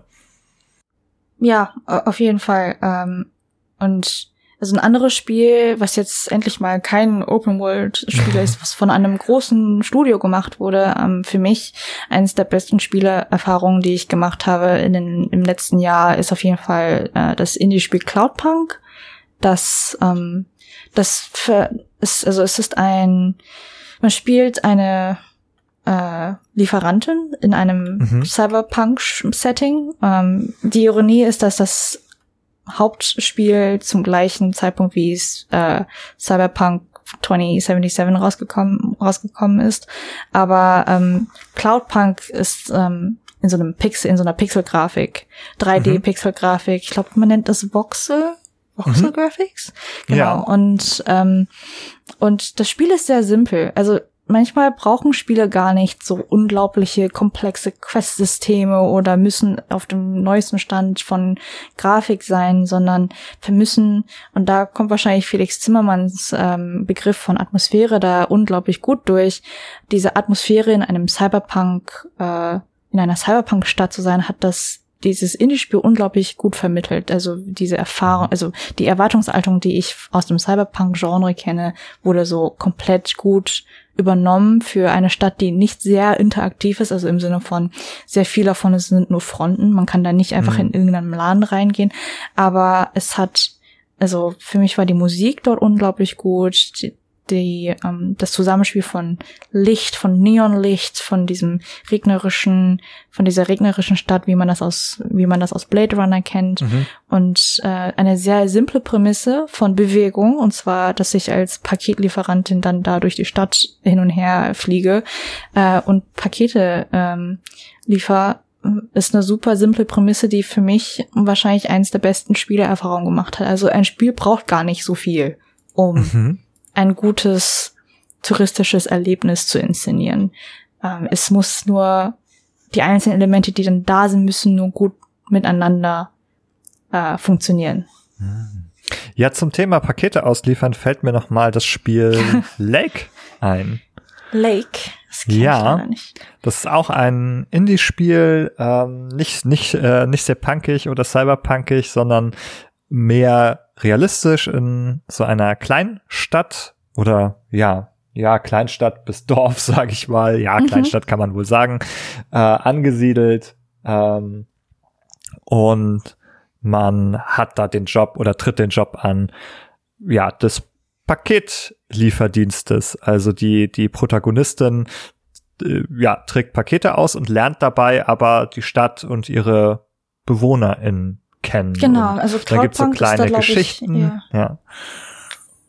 Ja, sorry, ähm, aber Cloudpunk ist quasi das gleiche, nur in einem Mhm. anderen Setting, glaube ich. Ja. Ja, genau. Also das hat, das hat mir so erstmal zumindest, ähm, wenn man anfängt, das hat so mehr so diese, diese touristischen Elemente von, ah, die süße Kleinstadt, Erholung, ein See, die Sonne ähm, scheint so schön durch die Bäume, goldenes Licht, also ganz andere Art von Atmosphäre, aber auch irgendwie genau wieder diese Idee, das ist irgendwie so ein Ort und man bewegt sich da durch, man fährt da die Pakete aus und lernt dann irgendwie die Menschen und ihre Geschichten kennen. ja. Ja. Und da, das sind für mich auch so Spiele, die dann quasi von dem, was sie an Möglichkeiten bieten, dann so komplett ins Gegenteilige schwingen von dem, was ich bisher gesprochen habe, aber trotzdem so unglaublich gut funktionieren, wenn man darüber nachdenkt, inwiefern sie äh, Reiseerlebnisse, Reiseerfahrungen ermöglichen.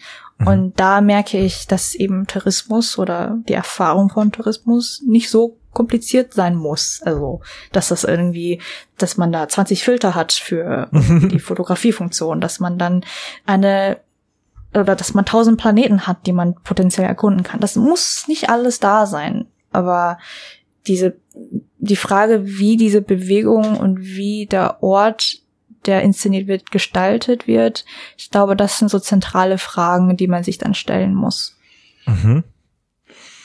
Ja, also auch kleine Orte, selbst ohne viele Interaktionsmöglichkeiten, können unter gewissen Voraussetzungen ähm, interessante Reiseziele sein. Ja. Ja, wo wir auch vielleicht eben Atmosphäre wieder eine gewisse Rolle Mhm. spielt. Ich glaube, atmosphärisch sind viele dieser Spiele, über die wir gesprochen haben, auch die, die an realen Orten spielen.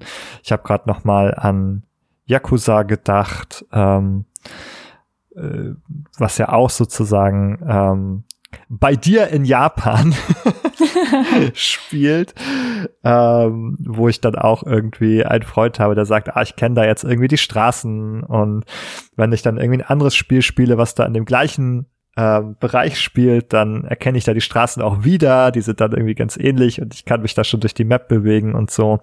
Und das hat mich nochmal ähm, für unseren Abschluss heute auf eine andere Frage gebracht, nämlich andersrum, äh, nicht, nicht, wie wir vorhin gesagt haben, dass wir ähm, uns beim, beim Flugsimulator oder beim Busfahren die Orte wieder suchen, die wir kennen, sondern dass es Leute gibt, die dann über das Spiel etwas kennenlernen, wieder diese Medienerfahrung machen und dann sagen, ah, da will ich aber hin. Das hatten wir ganz am Anfang schon unseres Gesprächs irgendwie. Das ist dann wie der Reiseführer, der mich auf eine Idee bringt. Ähm, vielleicht möchte ich dahin reisen.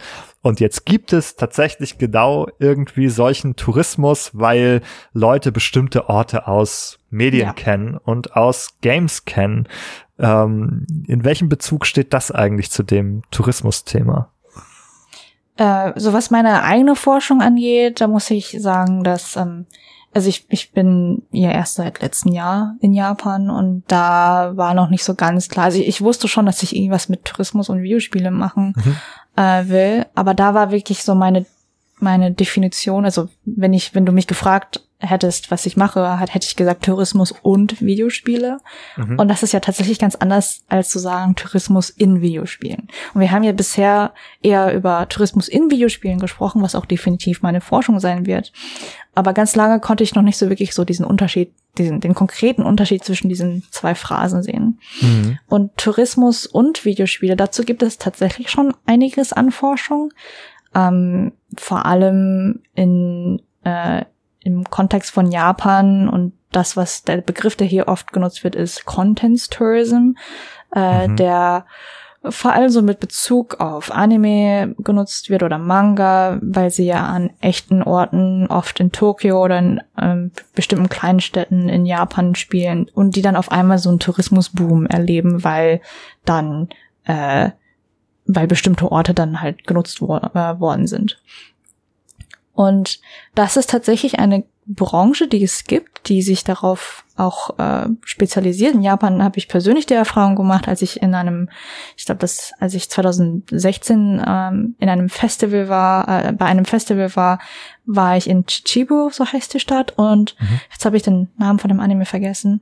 Aber ein Anime hat halt in dieser Stadt gespielt und als ich dann ankam in, in, in der Stadt, gab es wirklich große Poster, die diese Anime-Charaktere dann halt gezeigt haben, auch so mit dem gleichen Ort, den man dann nur so einen Meter dahinter gesehen hat. Oder es gab dann ganz viel Merchandise, das dann verkauft wurde. Und das ist also etwas, was auf jeden Fall existiert, wovon auch stark quasi das, was auch stark genutzt mhm. wird hier in Japan.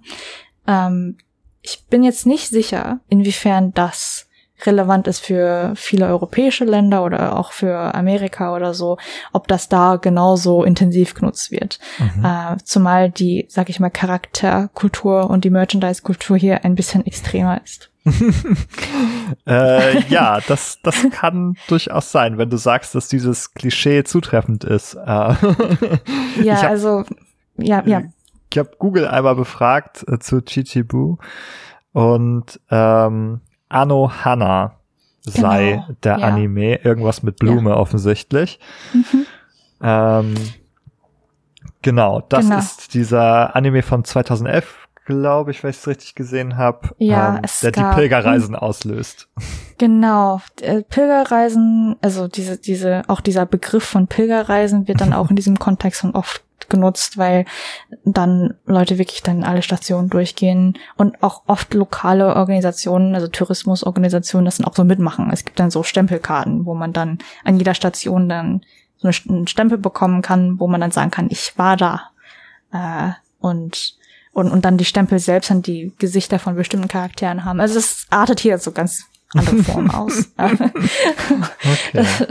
Das finde ich ganz interessant, weil ich das so in Europa noch nie wirklich erlebt habe. Also klar kennt man das, dass dann man dann vielleicht Orte wiedererkennt. Oder zum Beispiel, ach, ich weiß noch, als äh, einer der Hunger Games Filme dann in Berlin mm. gedreht wurde, in einer U-Bahn-Station mit diesen orangenen äh, Ziegelstein, sagt man, ja, Ziegelstein, auf jeden Fall an irgendeiner U-Bahn-Station und ähm, mhm. dass es dann auch dann Leute gab, die dann interessiert daran waren, dass mhm. man das wiedererkannt hat. Aber es löst jetzt hier keine, also hier im Sinne von Deutschland, keine Pilgerreisen aus, würde ich sagen. Mhm.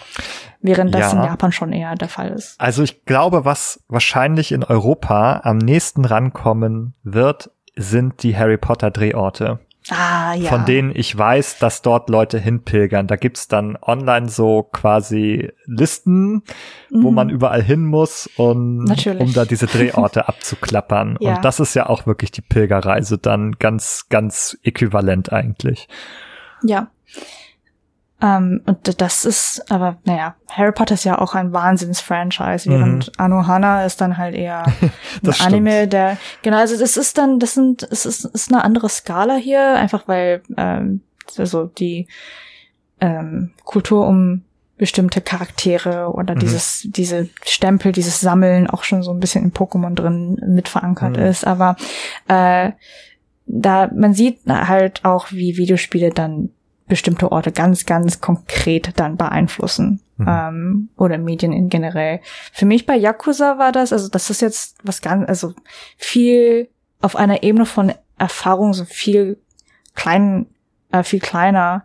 Ähm, mhm. Ich war tatsächlich erst vor ein paar Monaten das erste Mal in Osaka und war dann an der Dotenbori Straße das ist ja die Straße, die auch in den Yakuza-Filmen oft gezeigt wird, die mhm. das Äquivalente zum Rotlichtviertel in ah, Tokio. Ja.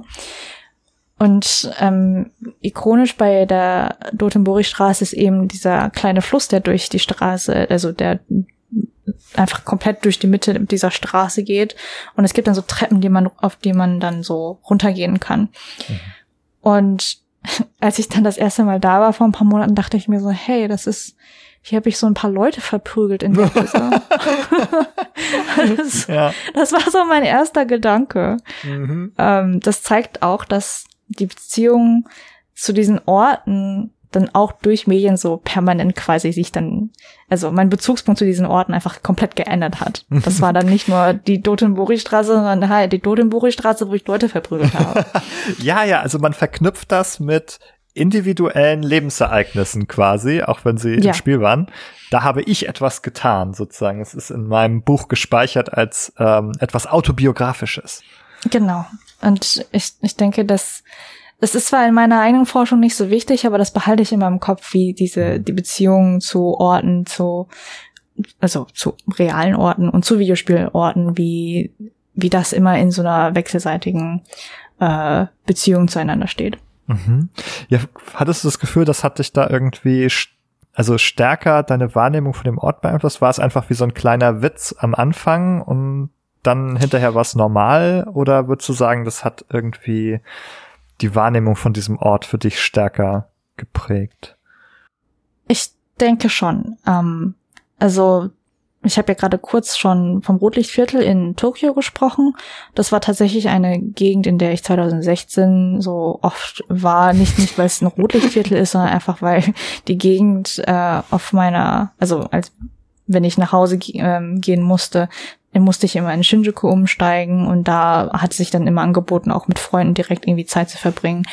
Und das ist ein Ort, der in, also in Medien unglaublich oft äh, vorkommt, vor allem so in japanischen Rollenspielen wird, gibt es oft irgendwie immer eine Art von Rotlichtviertel. Und das Interessante dabei ist, dass nicht immer dann direkt gesagt wird, dass es dieser bestimmte Rotlichtviertel ist. Also es wird manchmal gar nicht gesagt, dass es Kabukicho ist, sondern dann heißt es irgendwie anders, aber man weiß, ha, das ist das, das ganze Spiel mhm. spielt in Tokio. Es gibt da nur ein bekanntes Rotlichtviertel quasi. Ja. Das muss da sein. Und dann denkt man so ein bisschen darüber nach, wie kommt es dazu, dass ich da diesen Bezug mache, selbst wenn es im Spiel nicht direkt genannt wird. Und ich denke hier jetzt mhm. gerade an Persona 5. Mhm. Ähm, da wird nämlich, ich, ich weiß nicht, warum das ist. Ich glaube, manchmal dürfen sie nicht konkrete Orte quasi nach diesen realen Orten benennen. Also nicht sagen, ich, ich weiß nicht, ob das legale Gründe hat oder so. Ähm, aber im Spiel selbst wird nicht gesagt, dass man in Kabukicho ist, sondern es ist ein Rotlichtviertel in Shinjuku, was natürlich ne, schon sehr naheliegend ist. Mhm. Äh, aber dann, ich weiß noch, ich habe ähm, vom, so vor ein paar Wochen meinem Dozierenden, äh, meinen Dozierenden ein Foto, einen Screenshot gezeigt von diesem Rotlichtviertel in Persona 5 und er mhm. hat dann sofort gesagt, dass es, dass es äh, dass er da mal gewohnt hat früher. Also, dass Mm. er das kennt, dass er Spannend. diese Straße kennt und ähm, dass es und dass es diesen Wiedererkennungswert hat. Und da habe ich mich dann schon so langsam gefragt, woher, woher kommt das? Und so ähnlich hatte ich das auch mit Yakuza. Es waren dann diese unglaublich großen LED-Lichter mit LED-Werbeplakaten, die dann so, also bestimmte Symboliken, bestimmte visuelle Referenzen aufrufen, die man dann halt eben schon aus Videospielen kennt. Und man wird dafür, glaube ich, ein wenig empfänglicher, weil man dann sich denkt, woher, wie mache ich diese Verbindung? Und woher Mhm. kommt dieses Gefühl? Ja. Ja, das gibt mir das Gefühl, dass auch deine Forschung vielleicht äh, weiter einen Beitrag dazu leisten kann, diese falschen Grenzen, die wir da zwischen Medienwelten und unseren Welten manchmal ziehen, vielleicht etwas einzureißen und genau diese ganzen Querverbindungen aufzuzeigen, zwar mit ihren Unterschieden, aber auch mit all ihren Ähnlichkeiten. Und da bin ich auf jeden Fall sehr gespannt, was ähm, da bei dir in den nächsten Jahren noch passiert. Ich würde sagen, halt uns Ja, ich auch. Auf jeden Fall auf dem, auf dem Laufenden äh, darüber. Aber für heute danke ich dir erstmal, dass du hier warst bei uns Ja. ähm, und für das spannende Gespräch. Mhm. Äh, es war wirklich sehr, sehr schön und ich hoffe, dass es auch beim Zuhören genauso, genauso spannend war wie beim Mitsprechen. Und wenn auch ihr da draußen eine kleine Reise unternehmen wollt, dann könnt ihr ähm, vielleicht so ein bisschen Online-Tourismus äh, auf unserer Website betreiben und auf behind-the-screens.de reisen. Dort findet ihr alle unsere Folgen und Beiträge und wenn sie euch gefallen, dann äh, könnt ihr vielleicht eure Reise noch fortsetzen an einen weiteren Ort, zum Beispiel äh, zu Spotify oder zu Apple Podcasts und uns dort eine positive Bewertung für den Podcast dalassen, denn das hilft uns auf diesen Plattformen äh, sichtbarer zu werden. Oder wenn ihr noch einen Schritt weiter äh, machen wollt, wenn ihr sozusagen die extra Meile fliegen wollt an das große, an das große äh, letzte Ziel, dann macht doch eine Reise auf Steady. Dort könnt ihr uns mit ein paar Münzen unterstützen, könnt ein Abo abschließen und so dafür beitragen, äh, dazu beitragen, dass wir weiterhin solche Folgen wie diese und hoffentlich noch viel, viel mehr machen können. Und ja, nochmal ganz, ganz großen Dank an dich, Antu, und bis zum nächsten Mal. Ich bedanke mich auch super. Dankeschön.